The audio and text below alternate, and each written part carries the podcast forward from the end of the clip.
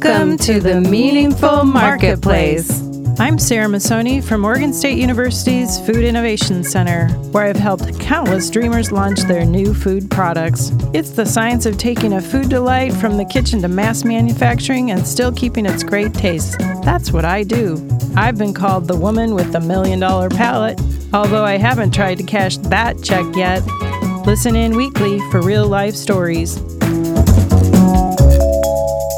I'm Sarah Marshall, owner of Marshall's Hot Sauce and author of Preservation Pantry, modern canning from root to top and stem to core. I love inspiring business owners to get started on their journeys, encouraging folks to be part of their local community, and I'm excited to help business owners tell their stories. Join us as we explore the journeys of women entrepreneurs in the food and beverage industry.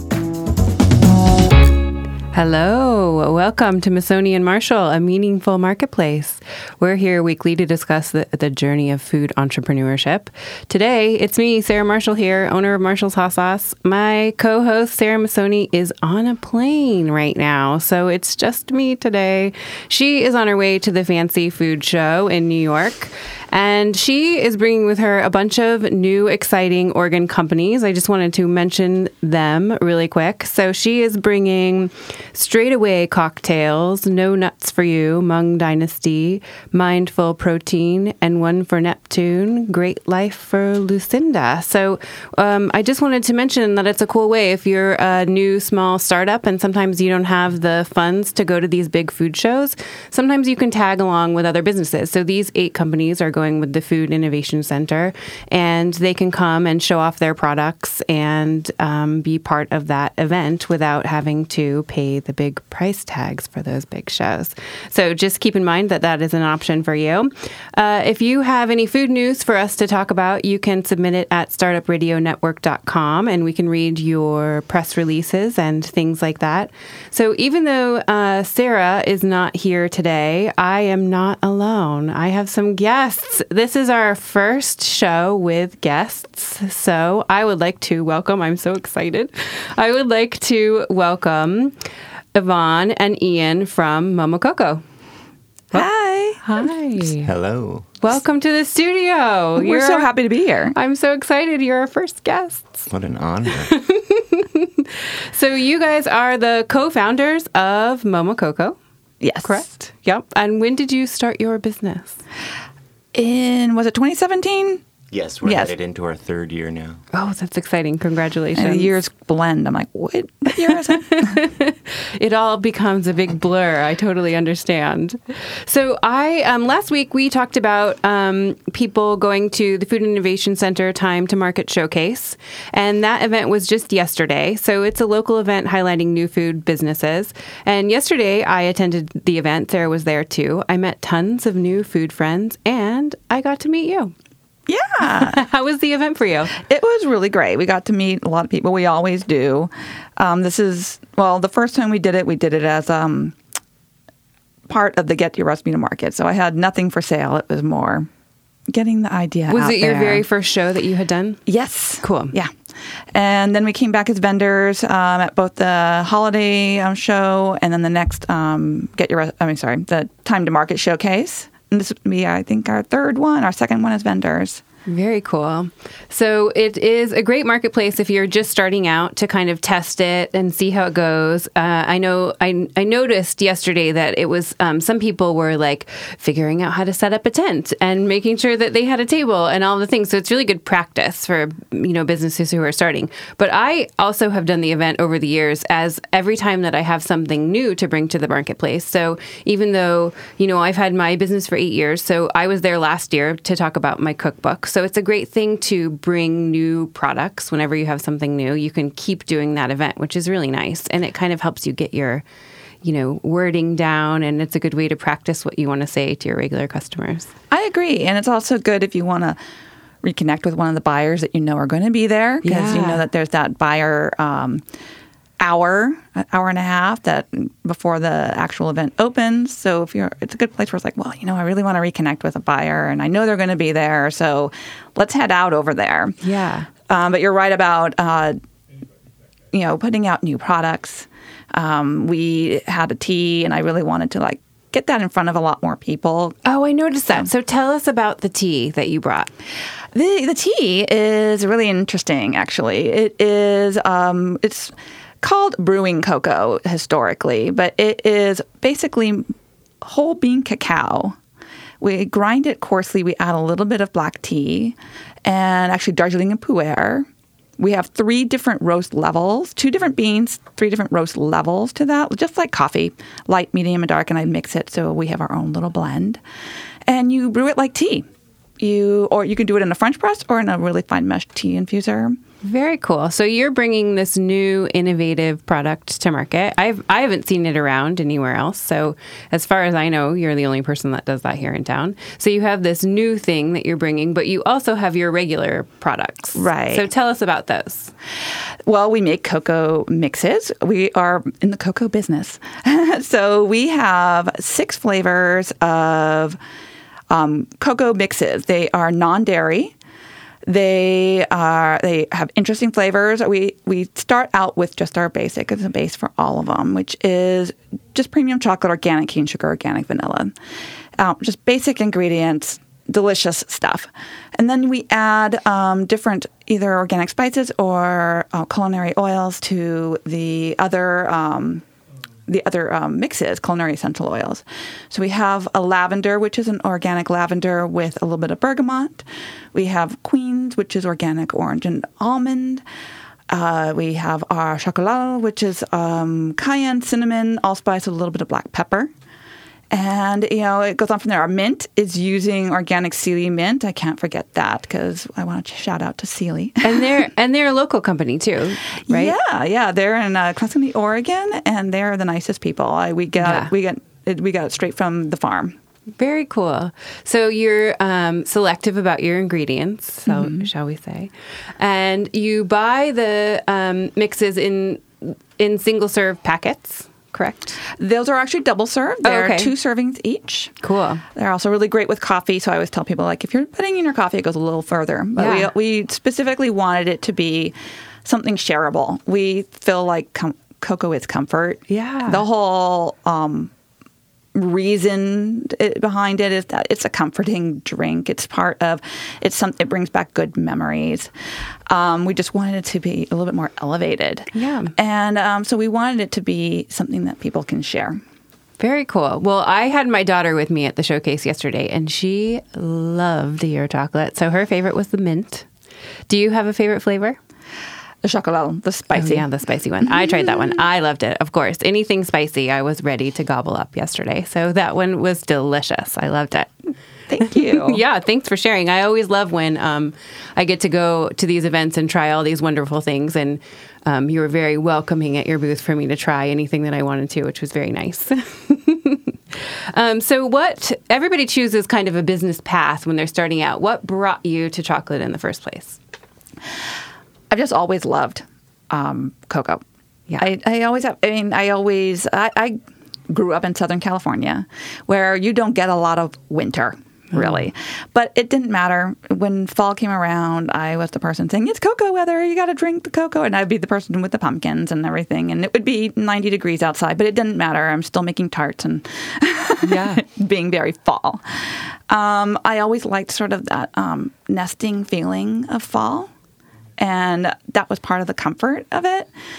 When I became vegan, I found that there just really wasn't that much good cocoa for people who don't Don't drink- do dairy. Don't do dairy.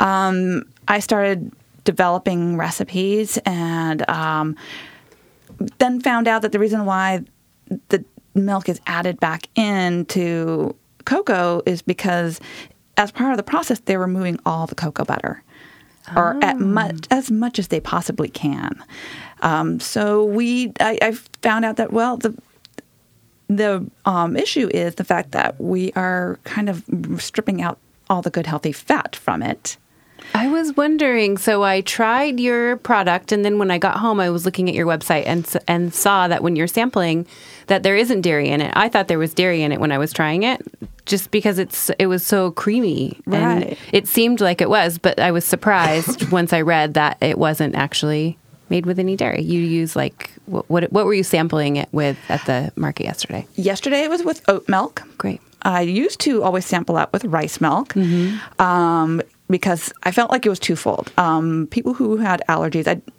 I wanted to make it something that was more neutral for people who had allergies. Yeah, like uh, accessible to more people. Yeah, accessible. Um, also, more neutral flavor wise, so that the chocolate really shone through. But also, because rice milk is not known for being very creamy. Some Mm-hmm. people would be very surprised. They would drink it, be like, wow, this is still really creamy. Yeah. Unfortunately, and if Pacific is listening, they stopped making rice milk, and they had the best rice milk out there. So we man. switched to oat because of the allergy. We wanted to make sure that the most people can. Um, Mm-hmm. And I love oat. I love oat milk too. Yeah. Well, it was delicious. So it's so what's making it creamy is actually that you are leaving in the essential oils of the cocoa. Correct. The co- yeah, the cocoa butter. Cool.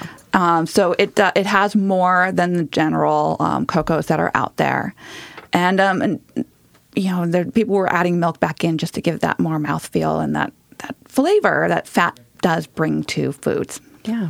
Well, what has your journey been bringing your product to the marketplace? Has it been easy for you?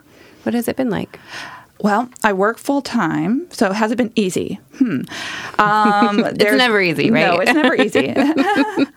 there's challenges. There's always challenges, but it's been fun. I guess even through the challenges, even through the you know from the moment of like, oh, is, is anybody actually going to um, buy this product to like seeing that my favorite restaurants have taken it on. I mean, I work in several cafes. Uh, we're in Daily Feast and Cheryl's, uh, um, as well as um, um, Cricket on the um, east side, Oh yeah. the Red E Cafe, um, and um, in September, Blue Star should be rolling out a, a signature drink with our cocoa. Very cool. So it's um it's been fun and seeing and like exciting and when stores bring it on or when I have a market and I get people's reactions. Um, it's also been fun making it and of course fun making the re- recipes. Yeah. Um, has it been easy? No, I mean because you know it's never easy to start a business. There's always things to worry Sure. about, and I'm on one of those people that will no matter what, I'll start a market or something and go, nobody's coming. And then all of a sudden, like, I'll be like, oh, everybody, like, I've got tons of customers, but Yeah. I get, I'm, I feel you. I do have the that nervous every energy. market, I think. I, I get all set up and then I'm like, this is going to be great. This is going to be great. And then when you're standing there and no one's there yet or hasn't started, you're like, this is going to be terrible. Nobody's going to come. Or here, everything is so dependent on weather. So even as you guys were setting up for the market yesterday, in the morning, I was thinking it was raining and I was thinking, oh no, it's, there, it's going to be so slow. But then it was beautiful. It was a beautiful day. There was lots of people there. right. So things changed for the better. Well, being in cocoa, I always am like, if it's cloudy, it's Oh okay yeah, for me. it's probably good for you. for me, it's like oh no, I you know know, with hot sauce. yeah. If it's if the event is in the morning and it's warm out, I'm like oh I don't know. People in the morning they probably want to try cocoa for you, but for me they're like I don't want hot sauce with my coffee. But for you, they'll be like oh I'll try your hot chocolate. It'll go great with my coffee. Right. Well, when I uh, what I've noticed and what I have to remember is that people who are the early birds to mar- to the farmers markets, they're there for produce and out. Oh yeah. So I'm like, okay, I have to remind myself they're here. They're purpose driven. Mm-hmm. So they're like, no, I've got my My stall. I'm going to it. I don't want to even be bothered. So I have to remember that it's when like the next hour goes when people are leisurely walking through. Having a um, business at the market, you have to do a lot of self talk, I feel like, to remind yourself that everything is going to be okay because sometimes it f- doesn't feel that way in the moment. So when you see all these customers coming in and maybe they're not coming over to your table, you're like, oh no, what's wrong with what I'm doing? But then you know that they're just on a mission. Your people are going to find you. It's all going to be okay. right. I mean, there's been many times where I'm like, I'm going to make no money, and then I'll be like, oh look, we beat our last record. And Yeah. I'm like, oh, okay. it, t- it makes a great turn sometimes, which is always wonderful. So um, I realized when I was looking, uh, I was researching you last night after I met you. So I realized that we have actually been in the same place at the same time a lot. Did you know that? I think I remember seeing you a few times in this, especially in Portland. Um, people we we bump into each other so much. It's almost Yeah. like it's almost like a festival scene when we go to different shows. I like, had no idea. We've been at Crafty Wonderland together. We've been at the Beaverton Farmers Market together. All of these events, and all, all of a sudden I was noticing we have been in the same place at the same time.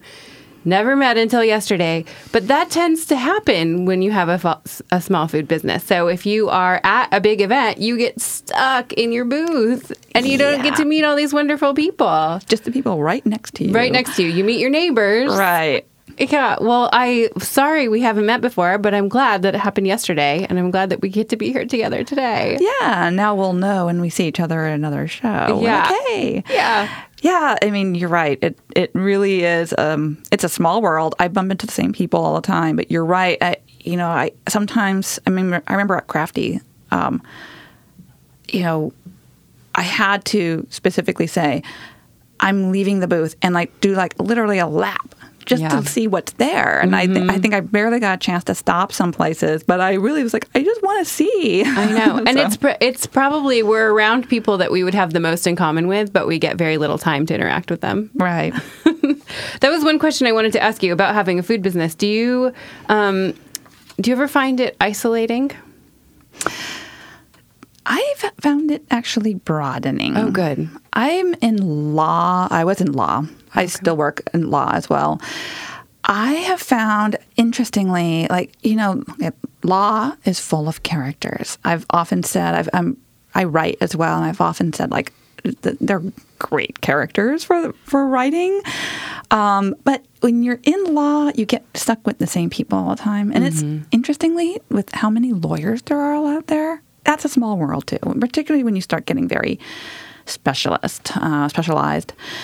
Um, but getting into the food industry, I'm meeting so many more characters and like people with just so many different backgrounds and countries they come from and cultures they're bringing in with their food. And I am just amazed at it. And then the customers too, just from all different walks of life and all ages and things you don't see when you're just in the law firm working with the lawyers and the you know the, the other movements, the client, but Yeah, it gives you the opportunity to be out in the community, meeting new people. right, right. And what about how do you produce your product? Are you making it yourself, like in a kitchen? Do you have a kitchen space?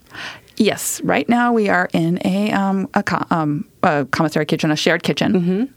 We are producing it small batch. Every two ounce pack is hand packed by us. Very sometimes cool. very late at night. Oh, yeah. so especially during the holidays. We will be um, starting with a co-packer in September, and we're very excited about that. Cool. um, you know, we feel like, you know, the more time that frees up for us to be able to sell the product is Yeah. better. You know, we immediately said as soon as we, we got the co-packer, we're like, you know, that this isn't really going to lighten our load, but it will in some ways. You know, it's just going to be. Was that a hard decision for you to make? I think a lot of food entrepreneurs get to this point where they have to make the decision: do we keep doing it, or do we do use a co-packer? Was that difficult for you, or what was that decision like? We just knew it was needed. Yeah. Um, last um, holiday season, we grew quite a bit. We got quite a, a number of orders um, all at once. And I remember sort of a panicked moment calling my instructor over at um, Get Your Recipe to Market, Jill Beeman, and saying, like, I need help and I need a co-packer. I need somebody right away. We got through. We did it ourselves. Good job. Um, it was um, it was just then we realized if we grew this much, or even if we did this much again, we are we're going to kill ourselves doing this. We have to get somebody on board, and it's difficult to find co-packers because um, you need to find somebody who you match with, Yeah. as well as somebody that works in your field. Um, we quickly found out that not very many people work with chocolate. It's a very difficult product to work with, and not even fewer work with cocoa powder because it's not only difficult, but it plumes and it gets everywhere, and they need to have a clean room and they need to clean everything out. And they might not have the specialized machinery to make that easy. Our co-packer at first, when we first toured their facility, they weren't able to do it. They said we just it's just too much plume. Then they um, redid stuff and got you know new machinery. Redid like re um, got a bunch more room and a bunch more machines. And they called us back and said, you know, you might want to come back. I think we can do it now. So That's really cool. yeah, so it was a godsend because it came at the right time. Because we're like, well, we're really needing that. So I think that's something really important to mention is that when you uh, when you have your business and and you're needing to pull other people in, it really is like establishing a relationship with them. So even to have your kitchen space, your commissary kitchen, that has to be a really healthy relationship for it to work for you. If you're going to have a co-packer, that has to be a really he- healthy relationship for it to work for you because you're really entrusting these people with something that's so important to you with this business that you've created. So it has to really be the right fit. Right. Well, for instance, at the commissary kitchen, we have to be very careful. Part of the reason why we work so late, part of it is because I work the day. Right. But part of it is because we have to look and we have a vegan product. And if there's somebody who's like, we there's some people there who do um, food prep and they do heavy meat. I'm like, I'm not going to mix on that moment. Mm-hmm. Yeah. I'm not, I realize that there's going to be meat there and it's not their fault. But I can't take my vegan product and be there when there's meat on every shelf, I mean, Sure. every surface, you Yeah. know? So it's a, um, you got to work with what you've got kind of a thing. So We've had things like that too, where um, you know over the years we've shared kitchens with a lot of people, and um, you know you just have to find the right fit. It, it it usually doesn't. I've noticed it doesn't always work for a. Say we had a cheese company and then a vegan cheese company. They didn't. It didn't work for them to work together. So even though we started out like that, there was just too many obstacles. Um, and it's fine. You know, it's okay to say that something doesn't work and find a new space for yourself, but it can be challenging too, you know. But I think it's important for people to do that to be happy in their space. Right. I know the the um, food prep people are the nicest people too. So we always feel like I don't. I want you to know it's not you because Yeah. you're so nice. But, Yeah. yeah. It doesn't mean they're bad people. It just means it's not working for you in the moment. Right. it's like we're not leaving right now because Yeah. And now a word from our sponsor. Committed to serving Oregonians with the mission of advancing science that lives at the crossroads of conservation and production, Oregon State University's College of Agricultural Sciences and the Food Innovation Center are inspired by the creativity of new food development. We strive to find new flavors, new economic opportunities, new experiences, and honor diversity. We are proud sponsors of the Meaningful Marketplace because good food brings people together. Well, um, so usually in the show, I have Sarah try a product. And since you didn't really probably make it out of your booth, I brought something from the um, Food Innovation Marketplace yesterday to try. I have a product to try, and we'll see what we think about it. Does that sound fun? Yeah, it sounds fun. So um, I found this business. She was not right next to you. She was on the other side of the market, so you probably didn't see her. But there um, is this product called Maplini, and I think she just is starting. but it is a sesame seed spread. She said it was kind of like a nut-free Nutella. So it ingredients are sesame seeds, date syrup, maple syrup, cocoa powder, and sea salt. So I thought it would be interesting for you because it also uses cocoa powder. So I thought we could try it today. that sounds good. Anything like in there you can't seed, so- anything in there you can't have. okay, perfect. Uh, I love sesame seed. Great. So here we're just going to try this on air and talk about it, see what we think. So my daughter really liked this one. Here you go. Um, for she she wants it on toast is what she told me and for breakfast in the morning. What do you think? I really like it. It tastes like halva. Yeah, it's delicious. I love it. So I brought it because I thought maybe this could be my first mat market matchmaking because I like to do a lot of collaborations with people. Mm-hmm. So I thought maybe if she was into your cocoa powder, maybe it would be a good match for you guys to do like a product together. So no pressure. No, I'd love to talk to her. I her. just um, thought it would be fun. So we do a lot of collaborations with other businesses, and it's kind of how they start out is just being like, "Oh, you're using cocoa powder, maybe you could use mine." You know? Right, exactly. No, no, I'd love to talk to her. It's a, it, I like the spread, and I think that would be really good with toast as well. We'll see how I do as a matchmaker. We'll see if it works works out. We'll follow up. Okay. Um, okay, so one thing that I noticed at your booth, I picked up one of your flyers. I noticed a picture of a sweet little kitty on there, and it said, "Meet Momo." Tell us about Momo. oh yeah, that's our Momo. He's our muse, the real boss. I like to say that he, you know, we're just lucky that he likes to get paid very cheaply with treats and love. You don't have to pay big prices to have them on the photo on as a flyer photo. No, not at all. No expensive model fees. you know, just a cat tree. So, what made you name your business after your cat? Well, it's actually a funny story. We were um, trying to figure out what to name the business, and I was going with like more like like higher end, like kind of like these like things that I really don't go with our cocoa. Really, I mean, our cocoa is comfort, but I was thinking more like theobroma, like kind of some word on the the tree, and he didn't like it immediately. but um, but not only that, but it was taken anyway. but um, obviously, but I um, we kind of halfway were joking. Momo walked by or something, or jumped on something, and I said, "Well, we can name it Momo Coco." And we're like, you know, that kind of works though. It's really cute and it's comforting and it's you know, and it has a story. Yeah, it's part of your journey. right. So, if your cat was going to start a business and name it after you, what do you think you would call it? And what would it be? Oh my goodness. My minions treat shop. Treats. hmm That's a good one because you you must give your cat a lot of treats.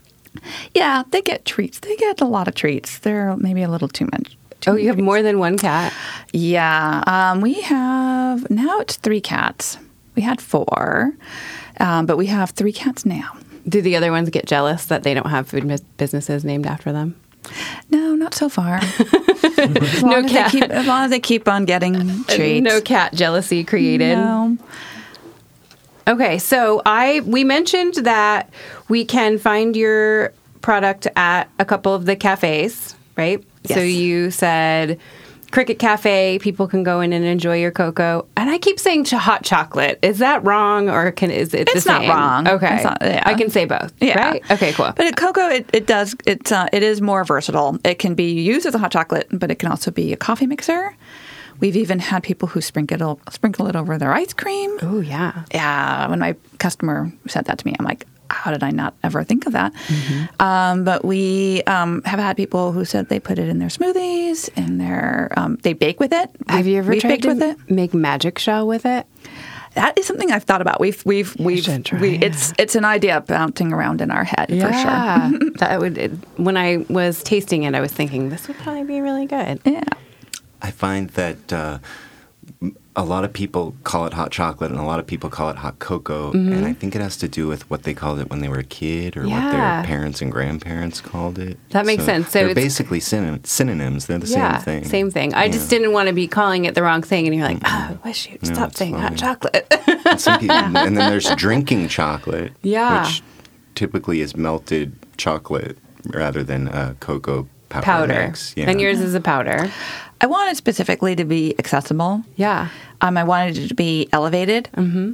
I didn't want it to be just thought of as like you know this cast off you know thing. And I think that's what a lot of people think like oh it's kid stuff because they think you know that's stuff that doesn't really taste that chocolatey, but Yeah. it's not.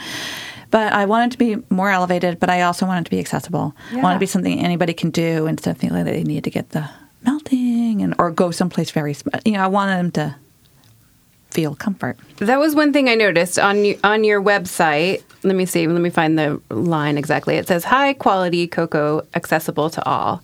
So tell us a little bit about what makes the quality high, and then how you're making it accessible to all. Well, um, one thing, the fact that we leave, we have, we leave the fat in, so that um, creates a high quality cocoa. It is a Dutched cocoa. Um, I know there's there's always talk about whether it's Dutched or natural. Dutched is uh, um, alkalized. Um, ours is a higher Dutch because and so it's got more of that reddish quality, but it also makes it so that it um, mixes well. Um, a natural cocoa sometimes curdles in milk. Just so people know, natural cocoa is great, but there are sometimes th- some reasons for it. So we just use this higher quality.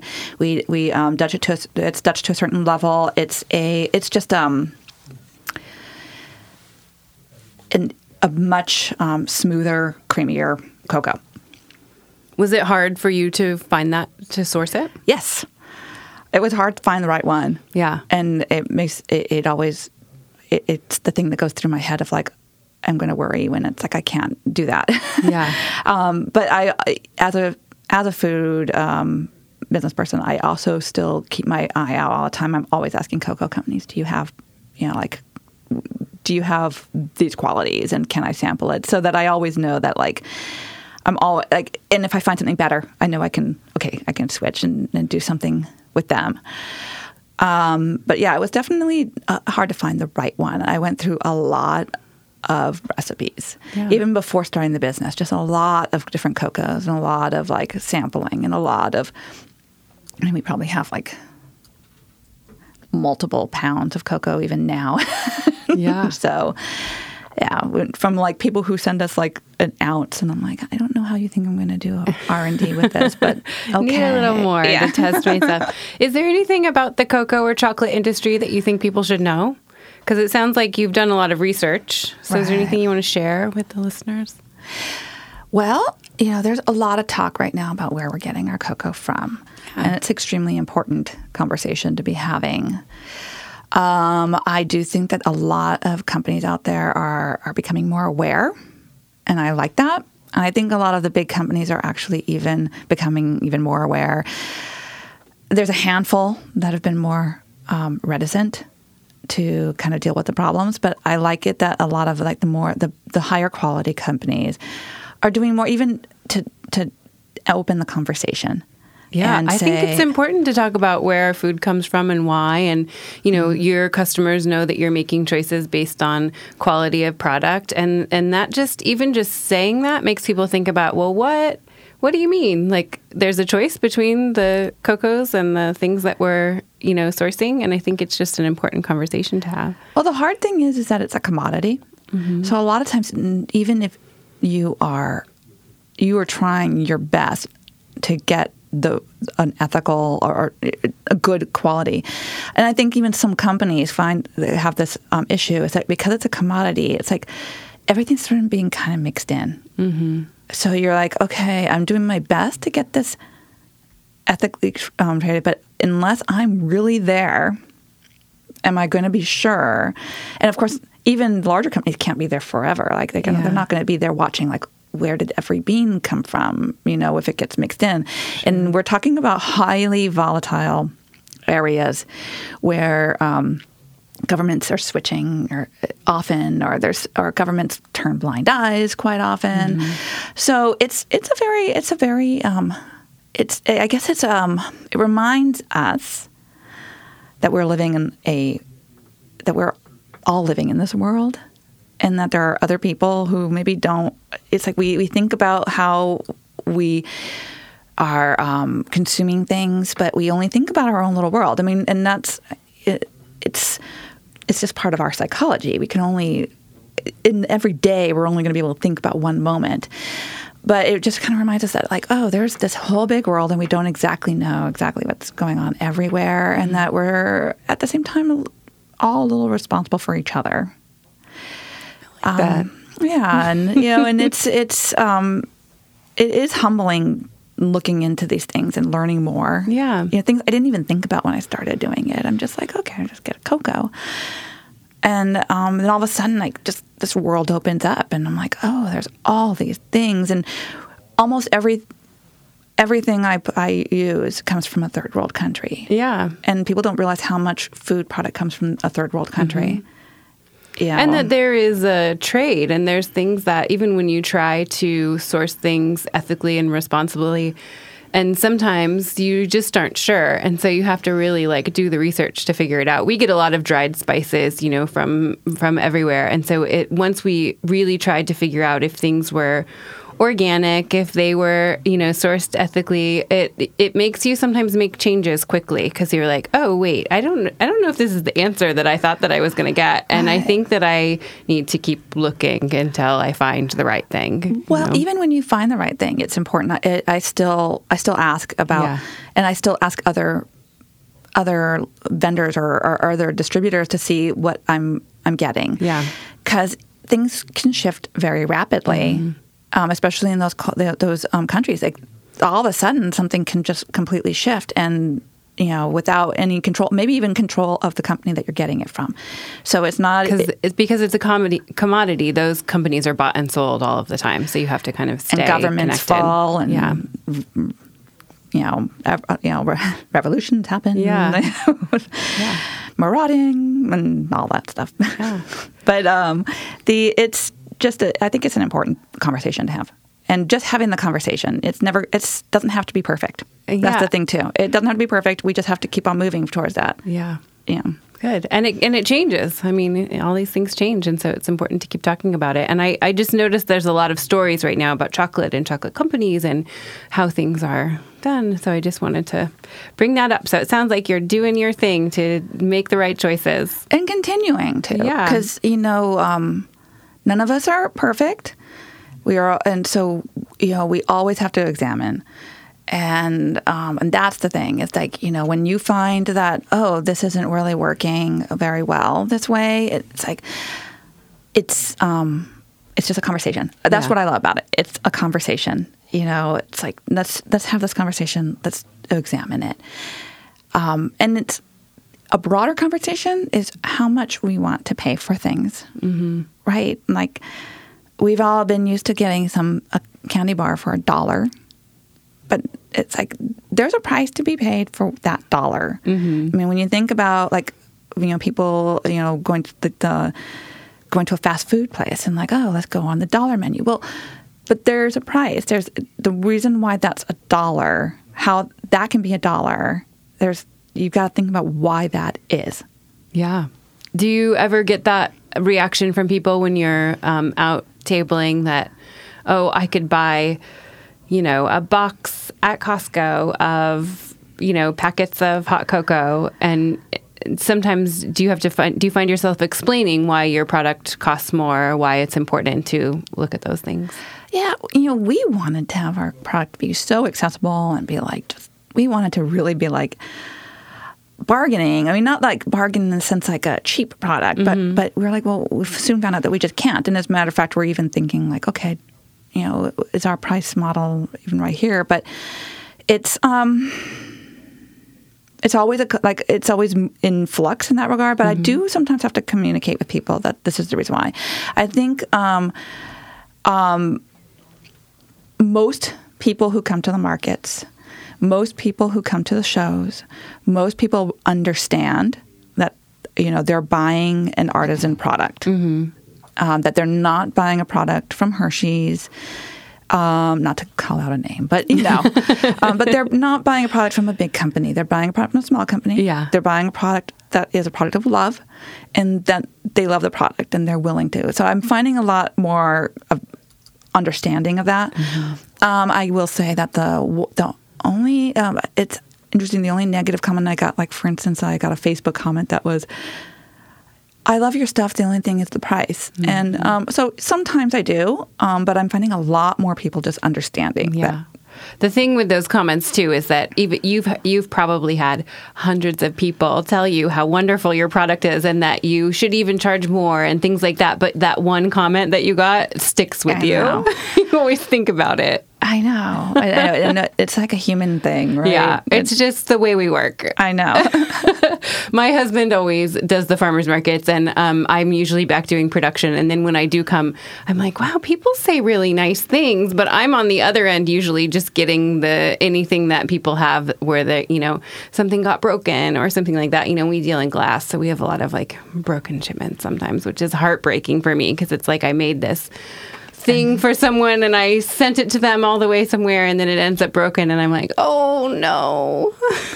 yeah, I can feel that pain. you know, I think that one thing that people don't realize about food costs is how much of it is not the food. You know, more of the cost is paper mm-hmm. and getting the product from point A to point B mm-hmm. than anything else. And then when you start adding the cut the stores take, the cut the distributors take, yeah. that's all way more than the actual food. Yeah. You know, so it's like we wanted to origin when we started this, we wanted to sell for a dollar a cup. That was the mm-hmm. the goal.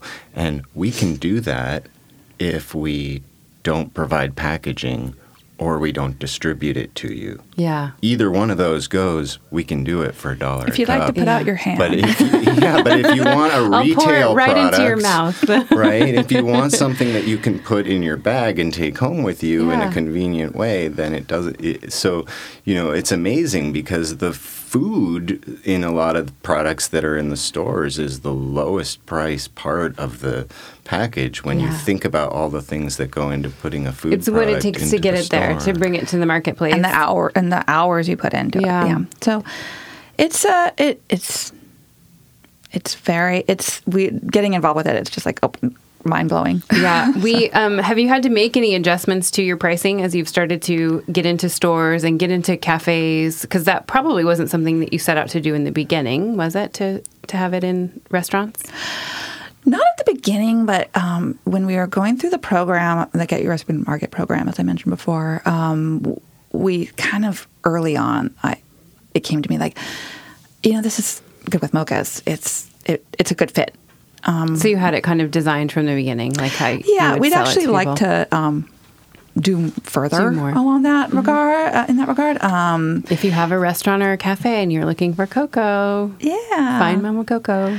So it's um it's definitely something we, we would we're interested in exploring and expanding. Actually, um, it it's just it was um it, it came to me pretty early on. I thought oh just product a product for people to buy, and then it came to me like that actually really fits.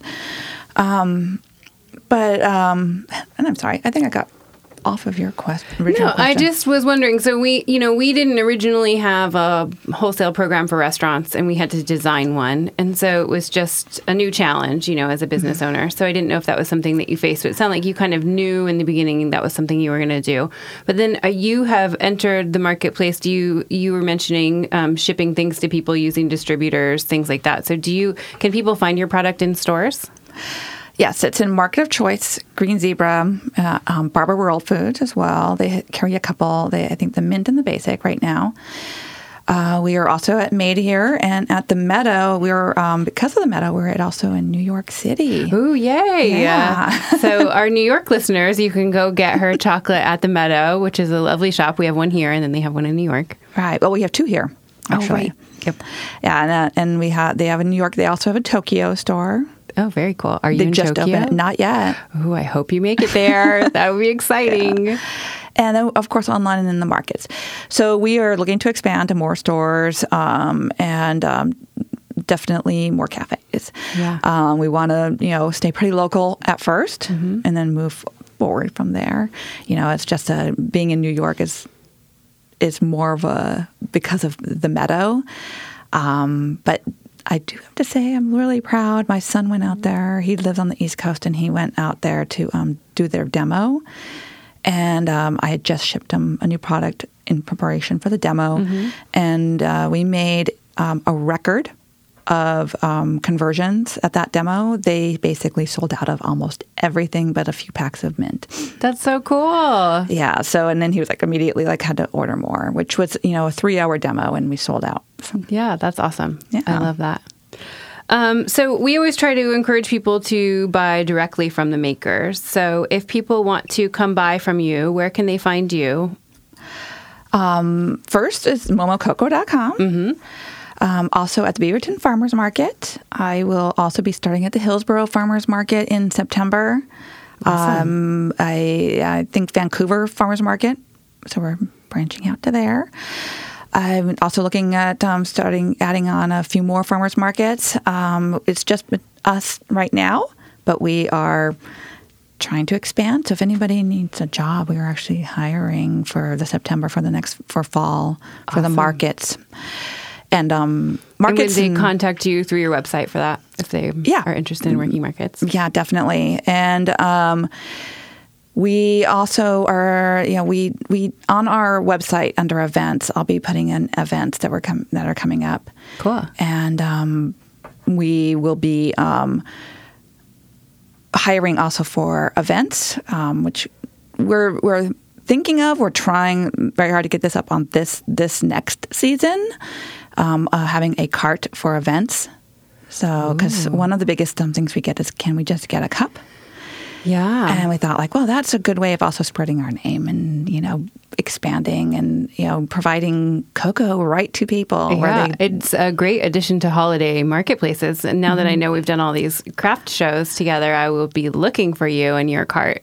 yeah, yeah. Let's do a follow up on that because I, we are really trying to get that going, and we will. That's one of the reasons why we're also needing, um, you know looking some, for help. Yeah, you need some help. I don't have enough hands. That's so cool.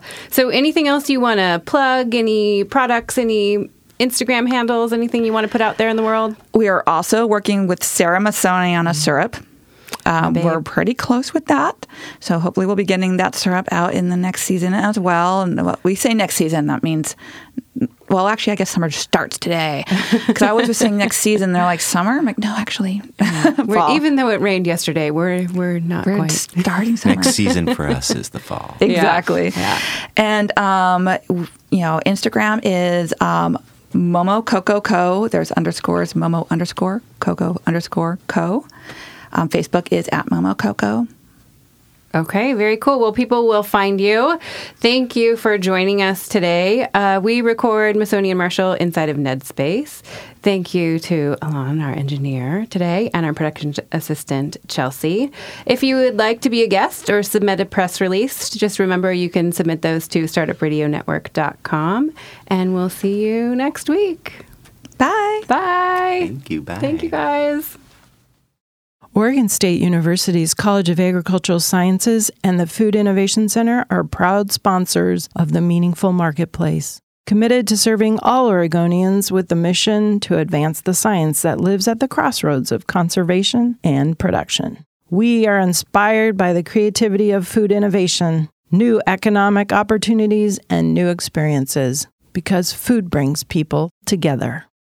You're listening to the Startup Radio Network. Listen learn, launch.